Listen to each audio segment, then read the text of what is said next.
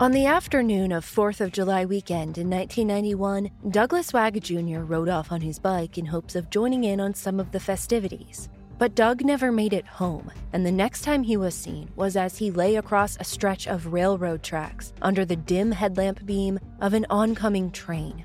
In this season of Counterclock, investigative journalist Delia D'Ambra is turning back the clock to dive into exactly how Doug died and how he ended up on the tracks so far from his home.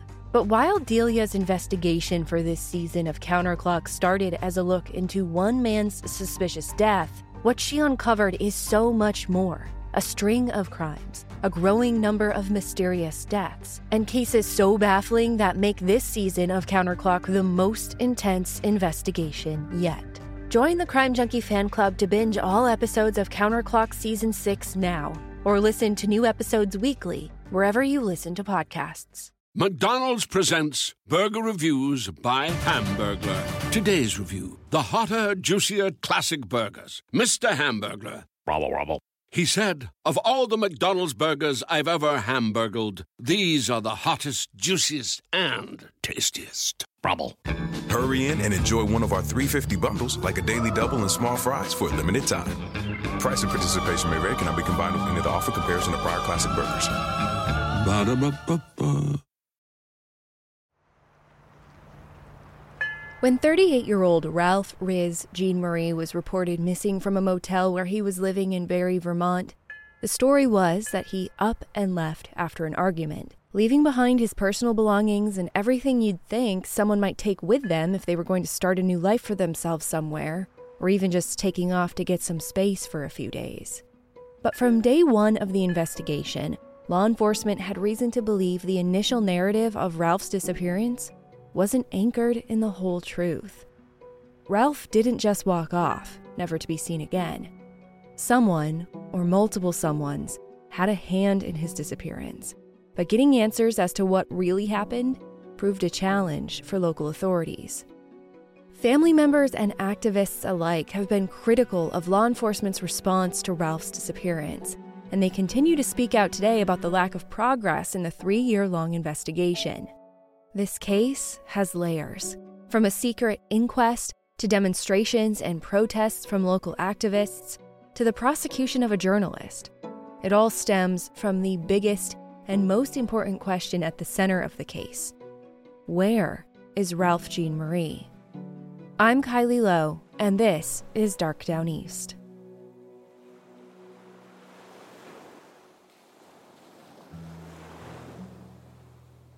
On the night of April 15th, 2020, around 9 p.m., Barre City Police in Barre, Vermont, received a report of a missing person. According to reporting by Alan J. Keays for the Valley News, friends of 38 year old Ralph Jean Marie, who also went by the name Rizz, reported him missing that Wednesday, though no one had actually seen Rizz since the early morning hours of Monday, April 13th. Around 1 a.m. on April 13, 2020, Ralph Jean Marie allegedly walked out of the room where he'd been living at the Hollow Inn on South Main Street in Barre, Vermont.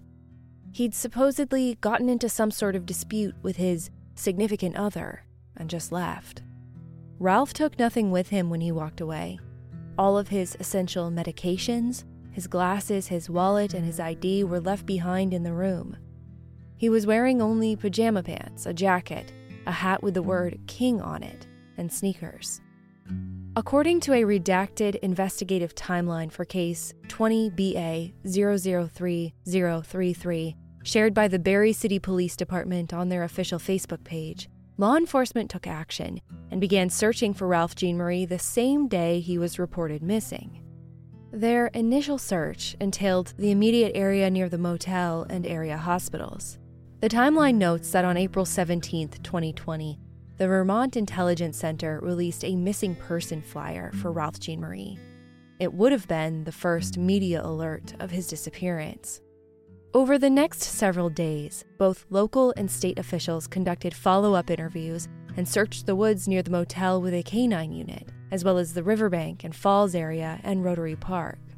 Interviews with persons of interest were ongoing, and on April 21st, the timeline notes that detectives took steps to preserve potential evidence. Detectives continued searching quarries in the area. They checked an abandoned house as well as a sandpit. They followed up on reported sightings of Ralph, but in the words of the timeline, all are a dead end. The investigative activities over the next two months between April 30th and the end of June 2020 were more of the same, searching wooded areas and waterways, talking to witnesses and re interviewing persons of interest, and securing evidence. Two months after his reported disappearance, the media finally picked up the story.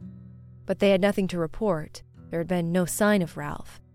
The reported sightings didn't pan out. He hadn't contacted any of his family members in Vermont or New York or Massachusetts, and the fact that he left behind essential medications and other personal belongings didn't bode well. Barre Police Chief Tim Bombardier evaluated the possibilities of what happened to Ralph, telling the Rutland Daily Herald, quote, I've seen people just walk out the door and disappear for long periods of time. I've seen people walk out the door as a result of someone else doing them harm, and it taking long periods of time to find that out.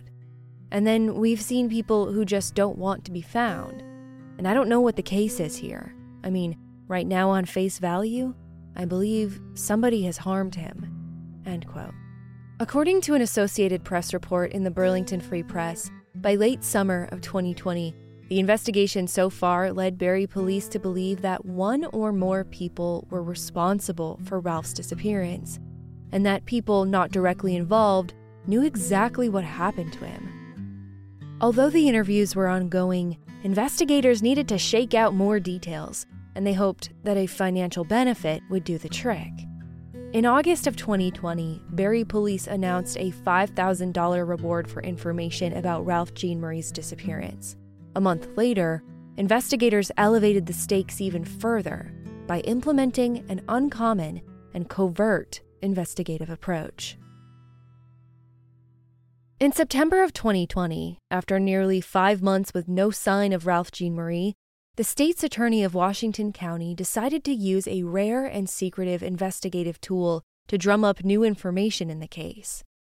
According to Valley News writer Alan J. Keays, state's attorney Rory Thibault initiated an inquest. In an inquest, witnesses are compelled to provide testimony or evidence under oath before a judge. The benefit of this procedure is that instead of police approaching someone on the street or bringing them into the station for an interview, where the witness can refuse to speak to law enforcement, a witness is compelled to testify by a judge if subpoenaed for an inquest, and there are penalties for refusing to testify. However, a witness can invoke their Fifth Amendment right against self incrimination. Anything gathered during an inquest is kept confidential until the investigation concludes. Because of the secretive nature of the inquest, Thibault was tight lipped about what sort of information investigators were seeking, but he did reveal, quote, I believe there are witnesses who know more than what they have revealed to investigators. End quote. The investigation was active. In the five months since Ralph was reported missing, police had collected physical evidence, executed search warrants, and looked in areas where people thought Ralph's body might be found.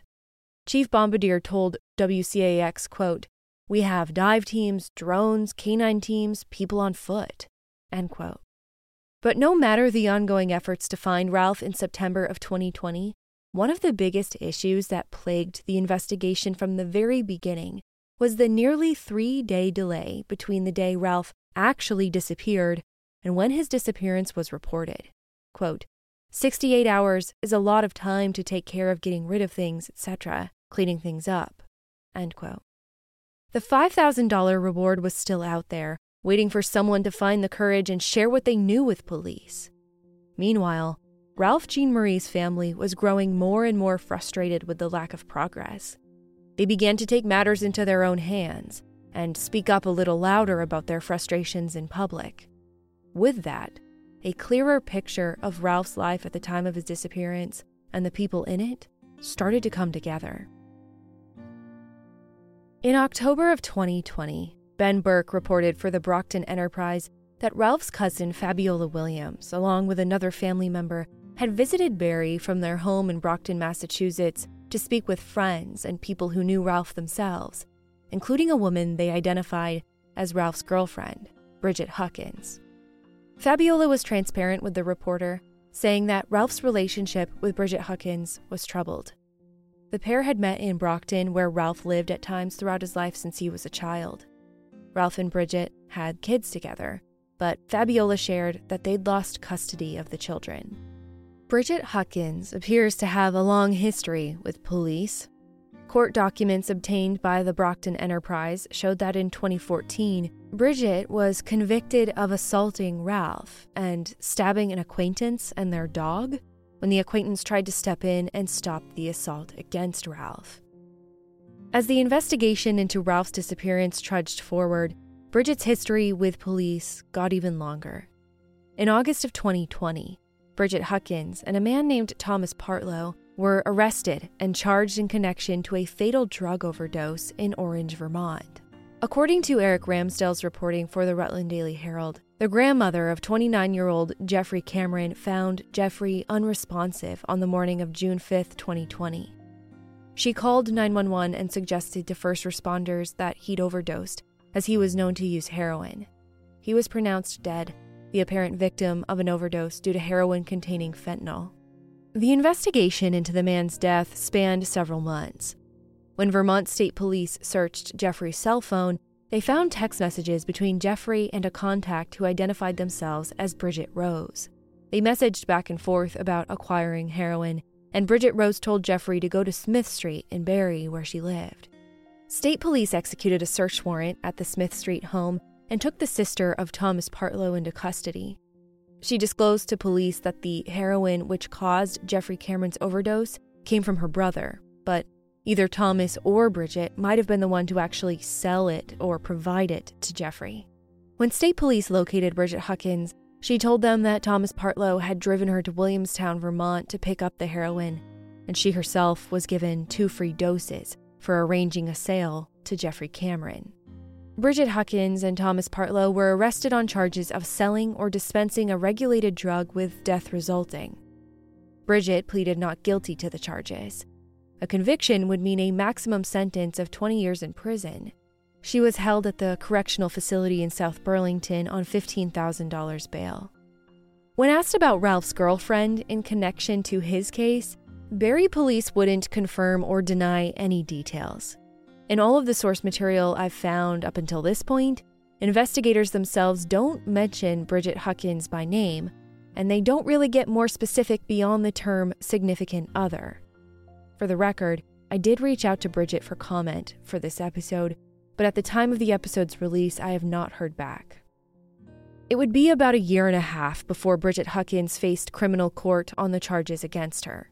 She remained on pretrial detention, though perhaps due to the coronavirus pandemic permeating the Northeast in late 2020, she was eventually transferred to home confinement as she awaited trial. That year and a half, in addition to COVID 19 impacting every aspect of life across the globe, it was also a time of civil unrest. People across the country were taking action for racial justice, triggered by the murder of George Floyd in Minneapolis. As activists took to the streets in protest of systemic racism and police violence, activists in Vermont were also taking action in support of Ralph Jean Marie. In April of 2021, after nearly a year had passed with no sign of Ralph Jean Marie, a group of activists and documentary filmmakers decided to make it their mission to bring more attention to Ralph's story. They didn't know Ralph personally, but they knew that stories like Ralph's were far too common. A black man disappears under suspicious circumstances, and he doesn't receive the media attention that someone else, a white woman for example, might receive. This was still months before the case of Gabby Petito raised even more criticism of how missing persons cases are covered, depending on race and gender. Tiana Langevin and Anthony Marquez were among the original group working on a four part documentary covering Ralph's story titled Silent City. Tiana and Anthony spoke with WCAX reporter Ike Bendavid ahead of the approaching one year anniversary of Ralph's disappearance. Tiana said that the goal of the project was to raise awareness and seek justice. Quote, the further we can get this story to reach, the more eyes and ears we can get on it. I don't know the man.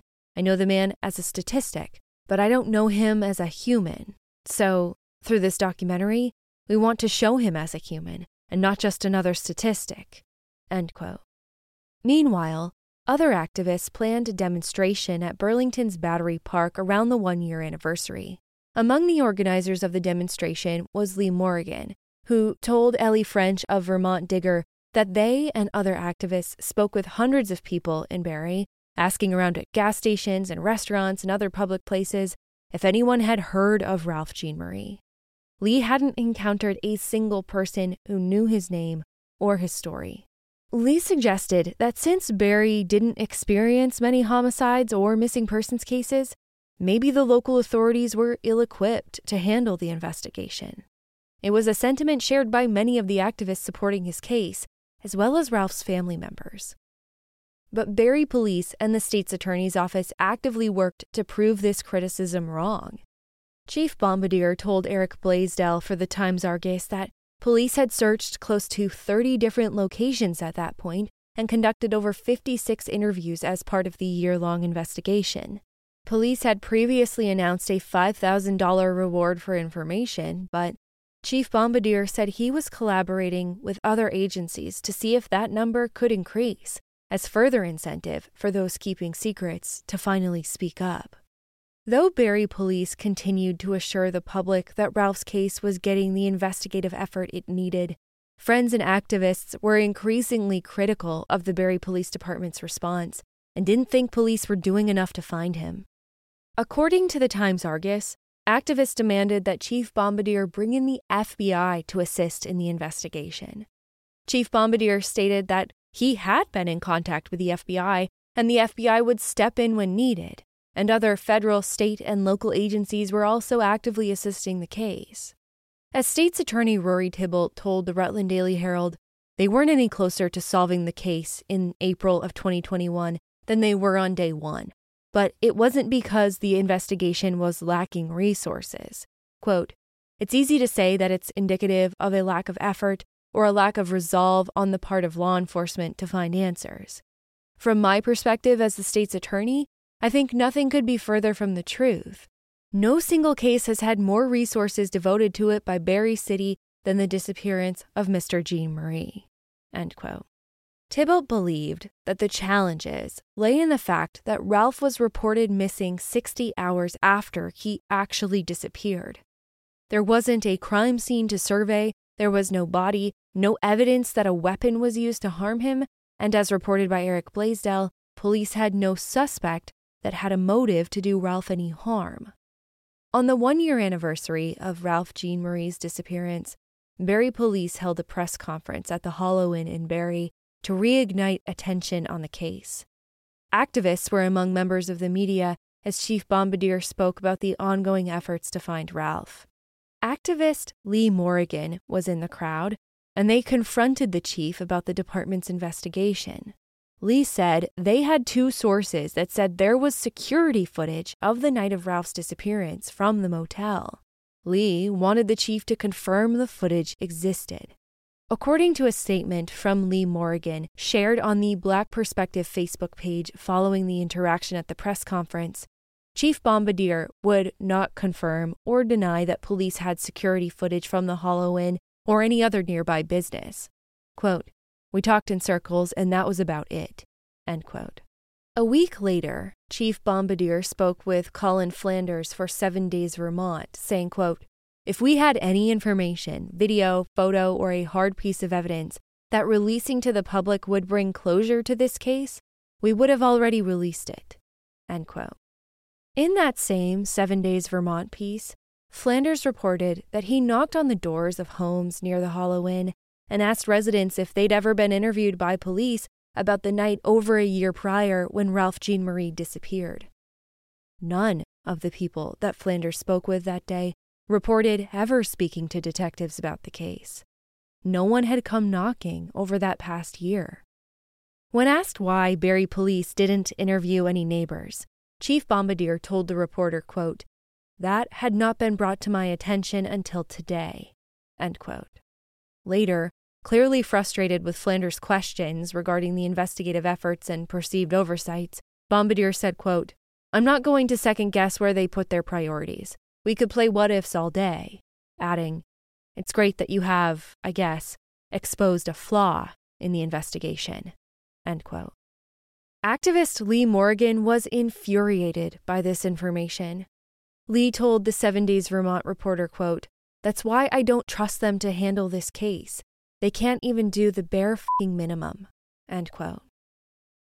Within hours of that quote being published in the 7 Days Vermont article, Lee says two Barre City detectives were on their doorstep. We're finally emerging from winter here in Maine, and I think it's now safe to pack away my parka and sweaters and dig out my shorts and sundresses. If you've been wanting to update your wardrobe for this next season and beyond without spending a fortune, Quince is for you.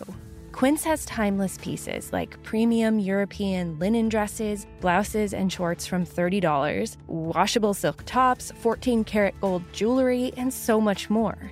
The best part all Quince items are priced 50 to 80% less than similar brands.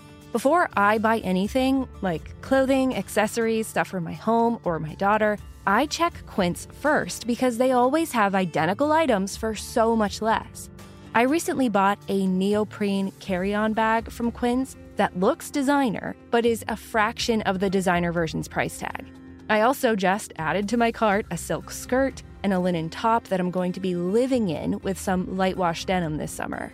Get warm weather ready with Quince. Go to quince.com slash downeast for free shipping on your order and 365-day returns. That's q-u-i-n-c-e dot com slash downeast to get free shipping and 365-day returns. q-u-i-n-c-e dot com slash downeast.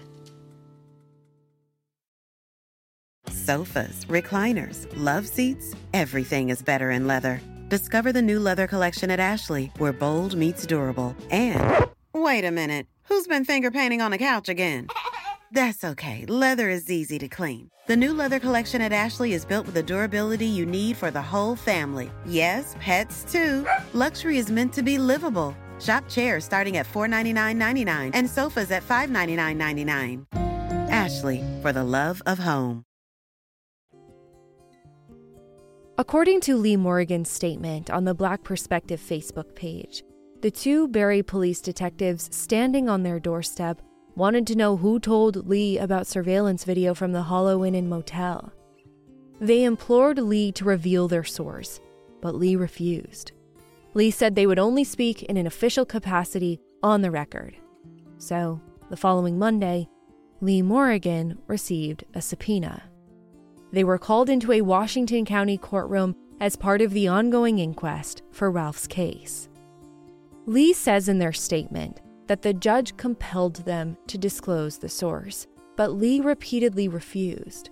They told the judge and State's Attorney Thibault that they had personally never seen the footage, but they knew police had it, and so why were authorities so adamant about knowing Lee's sources?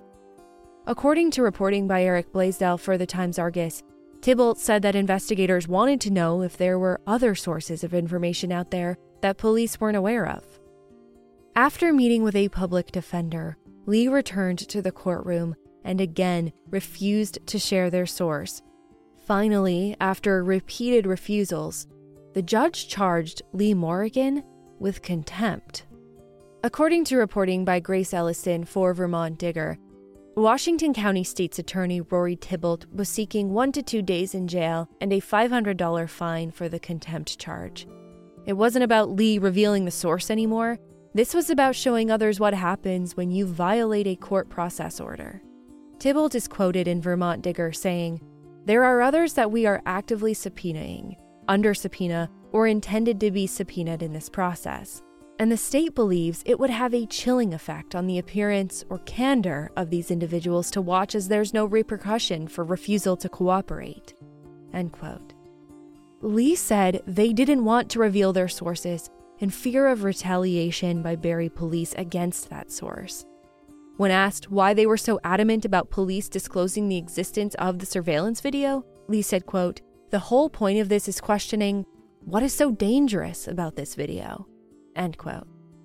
The video, if it existed, if it contained relevant information, and if it was released, could potentially be detrimental to uncovering the truth about what happened to Ralph Jean Marie and who might be responsible. State's Attorney Rory Thibault said that making any such evidence or info public would jeopardize the ongoing work of investigators.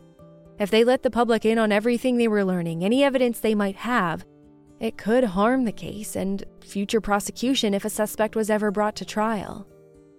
The contempt charge against Lee Morgan threatened to become a distraction from the most important issue at hand. Ralph Jean Marie was still missing. As Lee awaited their day in court, the investigation of Ralph's disappearance continued. Police faced their own distractions as rumors and unfounded reports trickled in.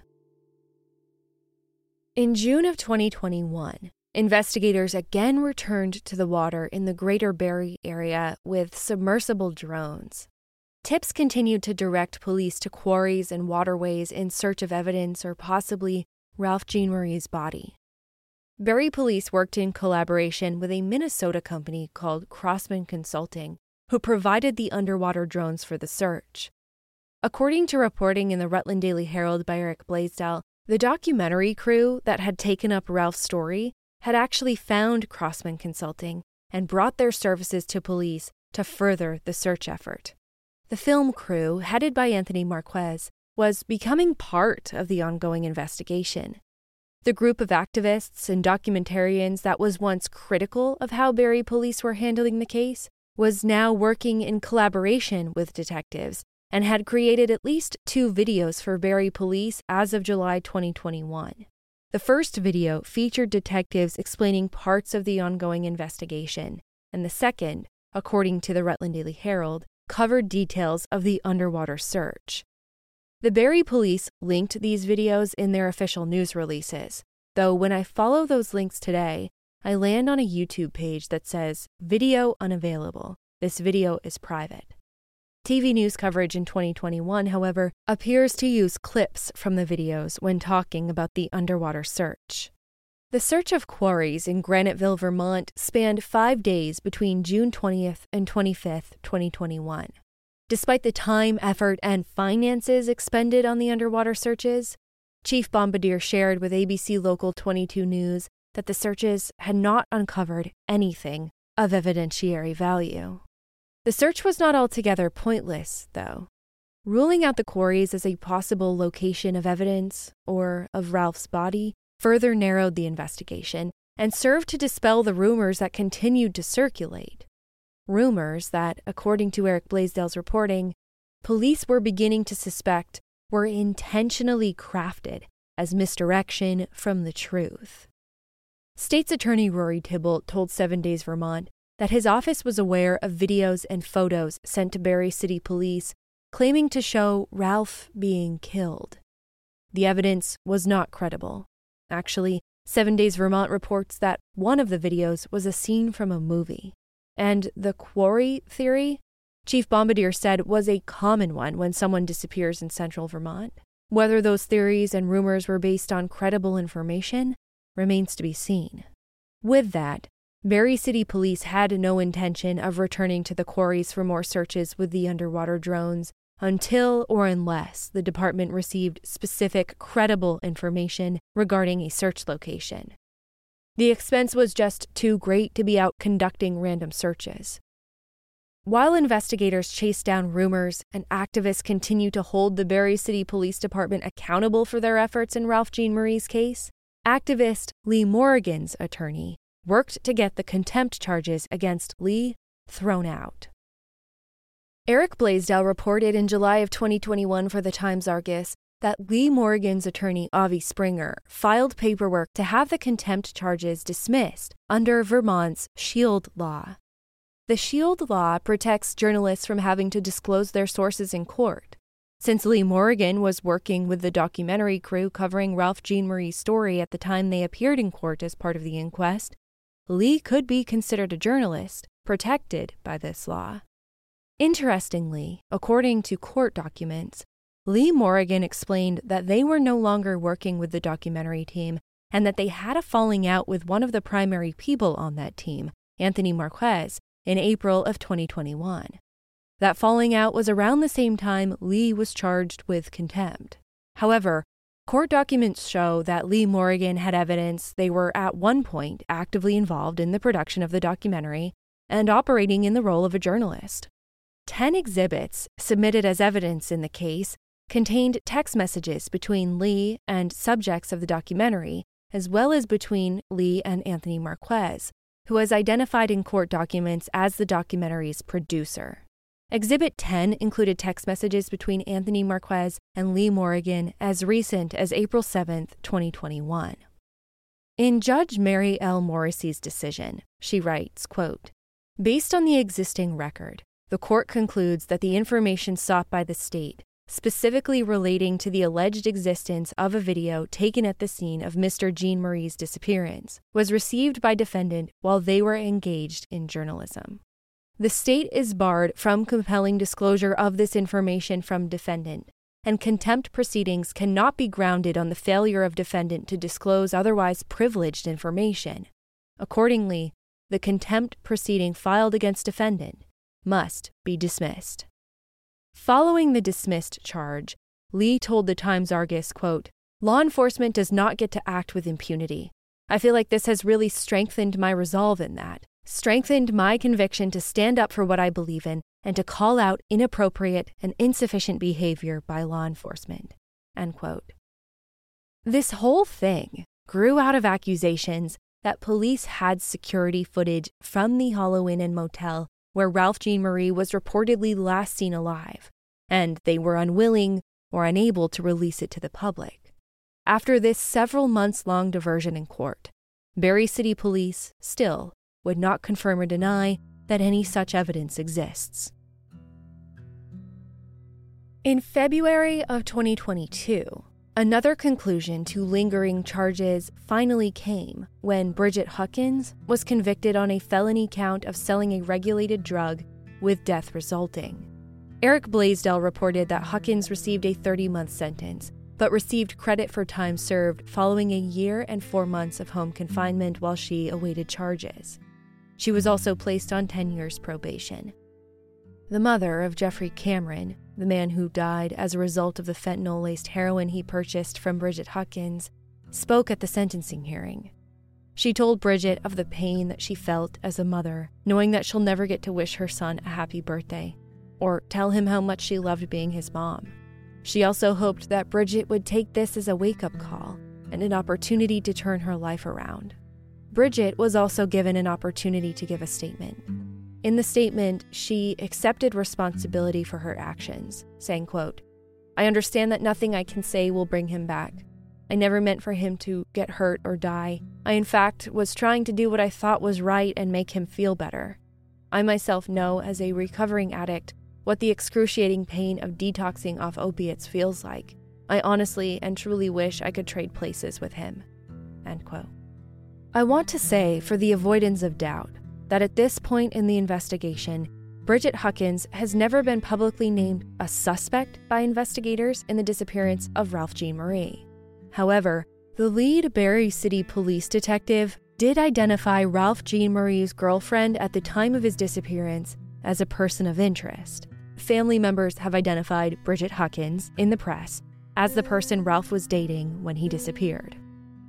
In reporting by Seven Days Vermont, published in 2021, it's noted that it was Bridget Huckins who told police about the dispute between herself and Ralph at the hotel. It was Bridget who said he walked off, took nothing with him, and never came back. In the same article, Chief Bombardier references Bridget Huckins' report, saying, quote, Does her story make sense to you? That he left all those things behind? End quote. Does it make sense? Does any piece of the story surrounding the night of Ralph Jean Marie's disappearance make sense? If it did, perhaps Ralph's family, friends, and supporters wouldn't still be waiting for answers. But as another year passed, the case was no closer to a conclusion. One month before the two year anniversary of Ralph's disappearance, a change in leadership within Barre City Police meant the case was about to change hands, too. A new Barre City Police Chief took over from Tim Bombardier in March of 2022. Braden Brad Vale told the Times Argus that he received the rather large case file for Ralph Jean Marie's disappearance, and he wanted to, quote, reinvigorate the case. In an interview with reporter Eric Blaisdell, Chief Vale said, quote, As I peruse through the files, I'm going to be asking a lot of questions, and I'm going to have the detectives following up on anything that I can find, to include possibly re interviewing witnesses, re interviewing the folks that have given tips before. Because there are times where I've found that there could be something that seems meaningless to somebody that just pops into someone's mind and says, Oh, yeah, by the way, I forgot to mention when we were talking there was, you know, whatever. That's my hope anyway. End quote. The public attention on Ralph's story had tapered off in the previous year, but sporadic tips and leads still came in. Chief Vale noted that his department had received at least two new leads since he'd taken over, but nothing that led investigators to Ralph or his body or any evidence that progressed the case forward. But in May of 2022, State's Attorney Rory Thibault released a new detail to the public. It was the biggest development in the case in the previous year, and it potentially further narrowed the timeline of Ralph's disappearance but it also raised more questions about the reported timeline, too. According to a news report by Zuri Hoffman for NBC5 News, around 2 p.m. on April 13th, roughly 13 hours after the reported time of Ralph's disappearance, a call came in to an out of state medical provider. The unknown caller requested a refill of a prescription in Ralph's name. The refill was never picked up. Two days later, Ralph was reported missing. Who called in that refill? Was it Ralph? Someone else? It almost feels relevant to ask what the prescription was for, too, since Ralph reportedly left all of his medications behind at the motel when he left. If police have any of that information about the phone call or prescription today, it must not be enough to clinch the case or confirm any of the myriad theories that continue to surround the investigation. A year later, in 2023, another somber anniversary came and went for Ralph's disappearance. Chief Vale told the Times Argus that although he was eager to reinvigorate the case when he took over a year before, the investigative efforts he mentioned, like re interviewing witnesses, hadn't happened yet. He also had not been in touch with Ralph's family in the year since he took over, and he admitted his fault there. Chief Vale did say, however, that in the past year, detectives recovered a piece of evidence in the case. The evidence was a cell phone that was believed to belong to Ralph at one time, but it had been left behind at another motel in Barre, and it didn't appear to contain anything that might further their ongoing search efforts. There was still a $5,000 reward for information leading to the location of Ralph Jeanmarie and those responsible for his disappearance, but I guess it wasn't a big enough carrot for anyone still sitting on crucial details. Ralph's supporters had continued their own independent efforts to investigate his disappearance, too. Chief Vale, as well as the new state's attorney Michelle Donnelly, told the Times Argus that they understood why the group wanted to continue searching for answers on their own, and while they were in support of the independent efforts, they cautioned that anything the group learned or found had to be carefully reported and handled. A case built on evidence gathered by anyone other than law enforcement simply wouldn't hold up in court. On April 15, 2023, those supporters and activists, now organized under a group called Justice for Ralph, gathered outside the City of Barre police station to speak to the media about the still unsolved case and again raise their concerns about the treatment that Ralph's case had received from day one treatment that supporters said was based on race and socioeconomic status. The fact that Ralph was a black man living in a hotel on a state voucher. A friend of Ralph's, Dylan Riley, spoke to WCAX on the three year anniversary, saying of Ralph, quote, He made a family, he made a life for himself. People get placed in a category, and once that happens, it's like no matter what happens to that person, they're not going to be important enough for someone to pull together resources. End quote. The Justice for Ralph group, which included Anthony Marquez, Trayvon Groves, and Muhammad Abdi from the Silent City documentary team, also spoke to the media. and they again raised their concerns about this contentious security camera footage from the Hollow Inn and Motel. They pressured police to release the footage. Though he was not in attendance that day, Barre City Police Chief Brad Vale did address the security camera footage that had long been at the center of a major debate in the case. Though the previous chief, Timothy Bombardier, never confirmed or denied the tape's existence in the past, Chief Vale more or less confirmed there was footage. He said that the police department did not have a copy of it, but told WCAX reporter Rachel Mann that an investigator had reviewed the footage on the scene. A little over a month later, on May 25, 2023, the documentary team of Mohammed Abdi, Traven Groves, and Anthony Marquez appeared on Town Meeting TV, a local government access television station in Burlington, Vermont. In their interview with host Megan O'Rourke, Traven, Anthony, and Mohammed addressed the still lingering issues after over three years of an investigation into Ralph's disappearance.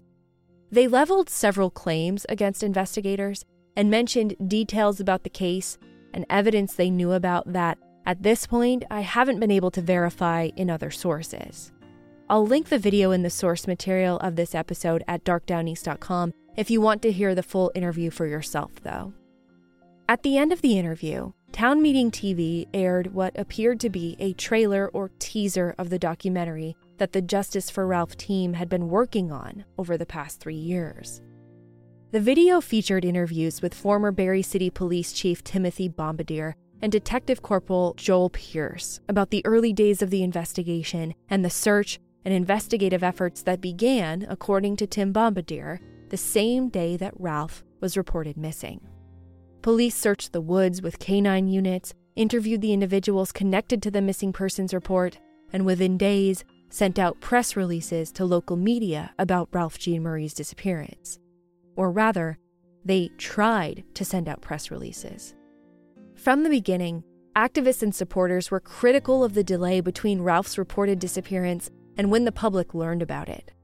About a month passed before Ralph's name and photo were on the news. Both Detective Pierce and former Barre City Chief Bombardier explained in the video that the initial press releases bounced back. The email addresses they sent them to were bad, and they didn't realize the tech glitch until a few days later. Detective Pierce said they sent out the press release again via fax to ensure it landed on the assignment desks in local newsrooms. However, they didn't receive a response. Bombardier chalked up the media's lack of interest in Ralph's story to COVID 19 dominating the news cycle. Remember, this was happening in April of 2020. The media appeared to finally pick up the story when Barre City Police called the news stations to ask for coverage on Ralph's story, and again with the announcement of the $5,000 reward. At the end of the video, which is about 13 minutes long, the focus shifts. We hear the voice of Ralph Jean Marie's son. He shares his gratitude and appreciation for everyone who's helped him cope with the challenges of his father's disappearance. He says, quote, I just really appreciate everyone that's helping me and just taking this into consideration, even though everyone has their problems in life. He continues, because this helps me and my mental health. End quote. I tried to track down the documentary team to speak with them as part of this episode about Ralph Jean Marie. I wanted to ask about their ongoing work to bring attention to Ralph's story and where the documentary stands today. I sent messages on social media, on LinkedIn, and I tried any email addresses and website contact forms I could find that looked like they might reach any of the three men. But at the time of this episode's release, I haven't heard back from anyone. So, what now? I contacted Barre City Police Chief Brad Vale for an update on the case of Ralph Jean Marie as of August 2023. He told me via email, quote, As leads come in, they are followed up on. Unfortunately, there have been no leads that have provided results that can move the investigation forward to closure or otherwise. In an attempt to put one of the biggest debates at the center of this case to bed, I followed up with the chief to ask if he could confirm that security footage from the hotel or any other source exists or at one time existed as part of the case, and if the footage contained anything of evidentiary value. I did not hear back. After numerous searches, interviewing and re interviewing persons of interest and witnesses, collecting and testing evidence, and exhausting all leads, there's still nothing that points to where Ralph is today or what might have happened to him. It's clear, and previous law enforcement officials who worked on the case even admitted their faults, that the investigation was plagued by missteps and oversight from day one. The first press releases failed to reach media outlets because of bad email addresses. Detectives never knocked on the doors of neighboring residences to interview people about what they may have seen or heard that night. Just those two publicized faults bring into question what else investigators may have missed in the last three years. I learned something while looking into this case. According to 911 call reports, for the night of April 13, 2020. A call came in to Barre City Police Dispatch at 1:14 a.m. It was a noise complaint at 278 South Main Street in Barre, room number 202. That's the address of the Hollow Inn and Motel. Barre City Police Sergeant Robert Miller was dispatched to the location at 1:15 a.m. and was en route by 1:18 a.m. Sergeant Miller arrived on scene at the motel at 1:24 a.m. on April 13, 2020. 3 minutes later, the officer left. By 1:27 a.m., the noise complaint call at the Hollow Inn and Motel was cleared. The 911 call report is redacted and does not contain any substance of the officer's conversations while on scene. But the name of the caller and the subject of the noise complaint are both listed. The caller gave the address of the motel as his residence in room 102. The subject of the complaint gave an address in Northfield, Vermont, a town about 20 minutes away. There are a few things about this 911 call that make it, well, interesting.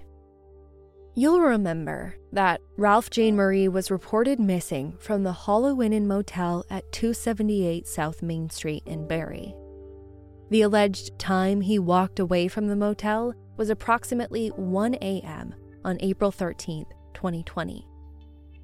The 911 call for a noise complaint at the very same location came in at 1:14 a.m. And then there's this. While I won't use his name, I'll tell you that the subject of the noise complaint that night is a person with known connections to Bridget Huckins, the woman who Ralph was in a relationship with at the time of his disappearance.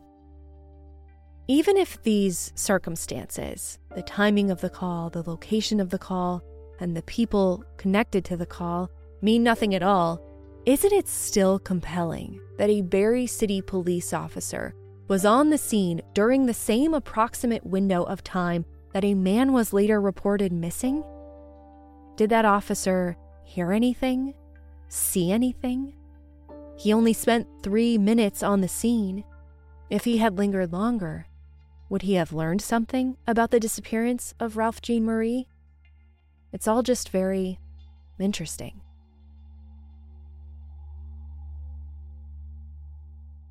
Maybe the answer lies in that 911 call. Or maybe it was just a bizarre coincidence. Maybe there's something to learn from the security footage from the hotel on the night of Ralph's disappearance. Or maybe the tape, if it in fact exists, is empty, showing nothing but a flickering streetlight and faded white lines in a parking lot. Maybe it will all come down to a witness who has yet to tell the full truth, but who could bring closure to the case with one illuminating statement. In the words of former Washington County State's Attorney Rory Thibault, quoted in the Rutland Daily Herald, the only way we'll get to the truth is when someone has the courage to come forward, tell the truth, and share vital information that's missing. I suspect that somebody in that first 60 hours before his disappearance was reported knows more than what they have let on.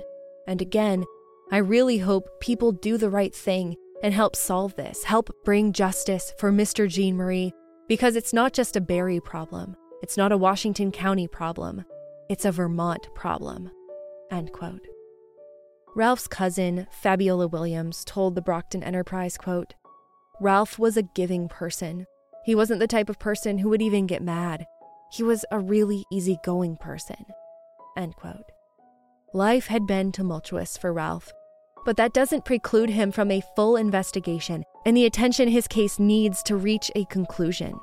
So, please, share his story, say his name, and help Ralph's family seek justice for the son, brother, cousin, and father they desperately miss. Ralph Jean Marie is a 38 year old black man, 5 feet 10 inches tall, about 140 pounds, with brown eyes and black hair. He was last seen wearing gray pajama pants, a gray Carhartt jacket, Adidas shoes, and a hat with the word King on it. If you have information about the disappearance of Ralph Jean Marie in Barre, Vermont on April 13, 2020, please contact Barre Police at 802 476 6613. Thank you for listening to Dark Downeast. Sources cited and referenced for this episode are listed at darkdowneast.com. Please follow Dark Downeast on Apple Podcasts, Spotify, or wherever you're listening right now. And if you could, leave a review on Apple Podcasts. I love to hear what you think of the show and what you want to hear next, and reviews are really the best way to support this show and the cases I cover. If you have a personal connection to a case and you want me to cover it on this podcast, please contact me at hello at darkdowneast.com. Thank you for supporting this show and allowing me to do what I do. I'm honored to use this platform for the families and friends who have lost their loved ones, and for those who are still searching for answers in cold missing persons and homicide cases. I'm not about to let those names or their stories get lost with time. I'm Kylie Low, and this is Dark Downeast.